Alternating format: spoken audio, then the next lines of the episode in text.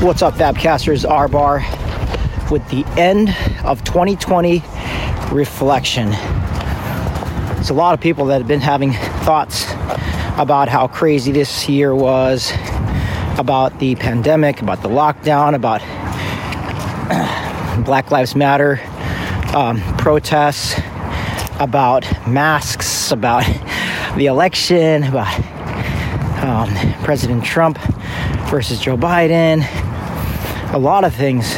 But I think what is most important to me is the kingdom of God and how it was easy to lose focus on what's going on in the kingdom.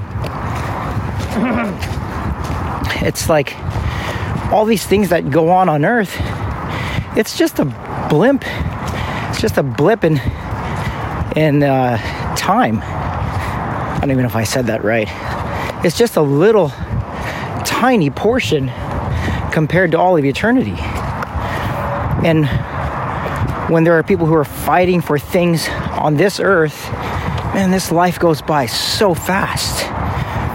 And then there are, because of all the things that were hitting the media, things around the world, what I saw, it was easy for people to focus outward instead of inward. And in my office, I have the privilege of sitting with people all the time who tell me their problems, and they tell me what's going on.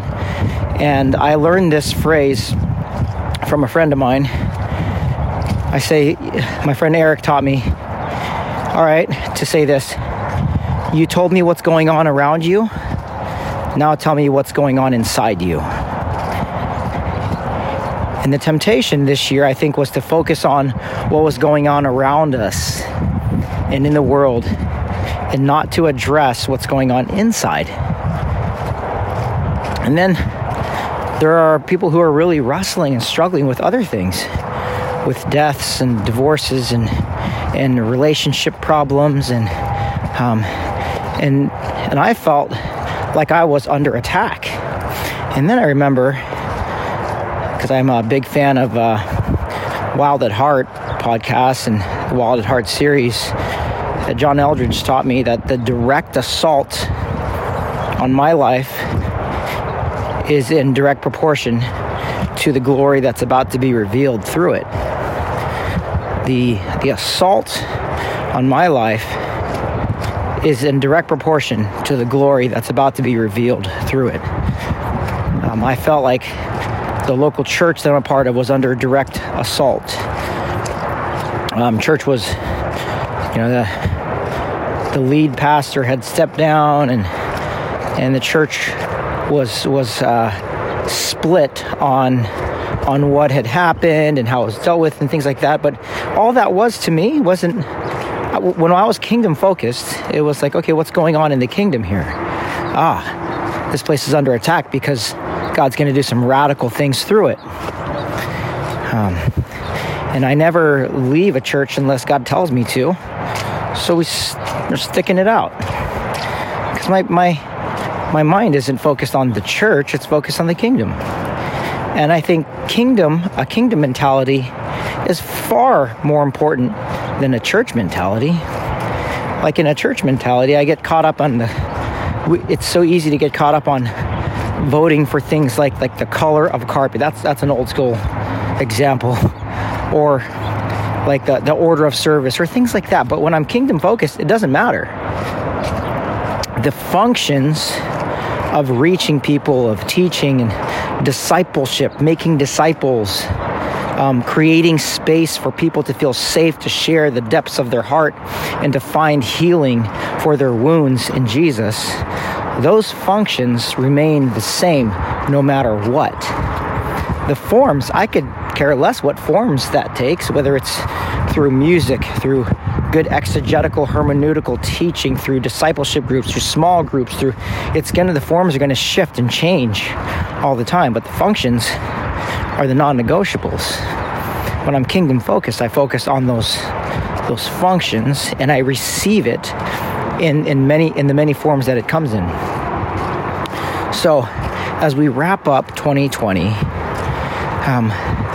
let's not hope for something different in 2021. Let's just go with whatever the world gives us again, and then be the few people that have a kingdom mindset instead of a focused on what's going on around me mindset.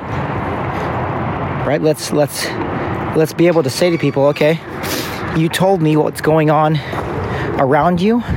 Now tell me what's going on inside you. Because verses like Ephesians 6:12 and 1 Corinthians remind me that I'm not wrestling with the things of this world. I'm not wrestling against flesh and blood. I don't wrestle with people. People are not my enemy. I have no enemies. And then there's no angry people in the world. There's hurt people looking for healing. So my perspective in a kingdom mindset is completely radically changed when I focus on the King and his kingdom.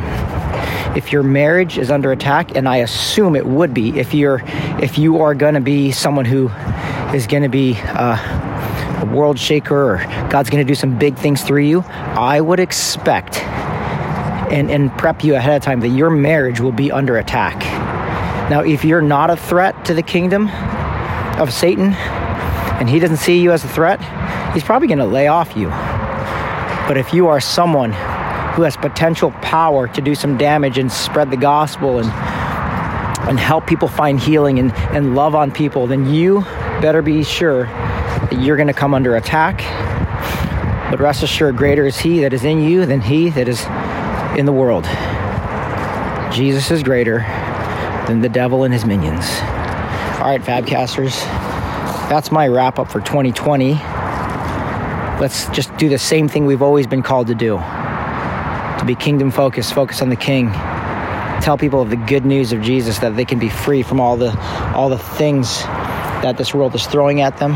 They can be free from every stronghold. They can be healed from every wound, and they no longer have to wish that they don't know that they don't need Jesus more. They can rejoice in the fact that they realize they need him more and more every day. All right, I'm tired walking up this little hill here. Love you, Fabcasters. We'll see you in 2021. Peace.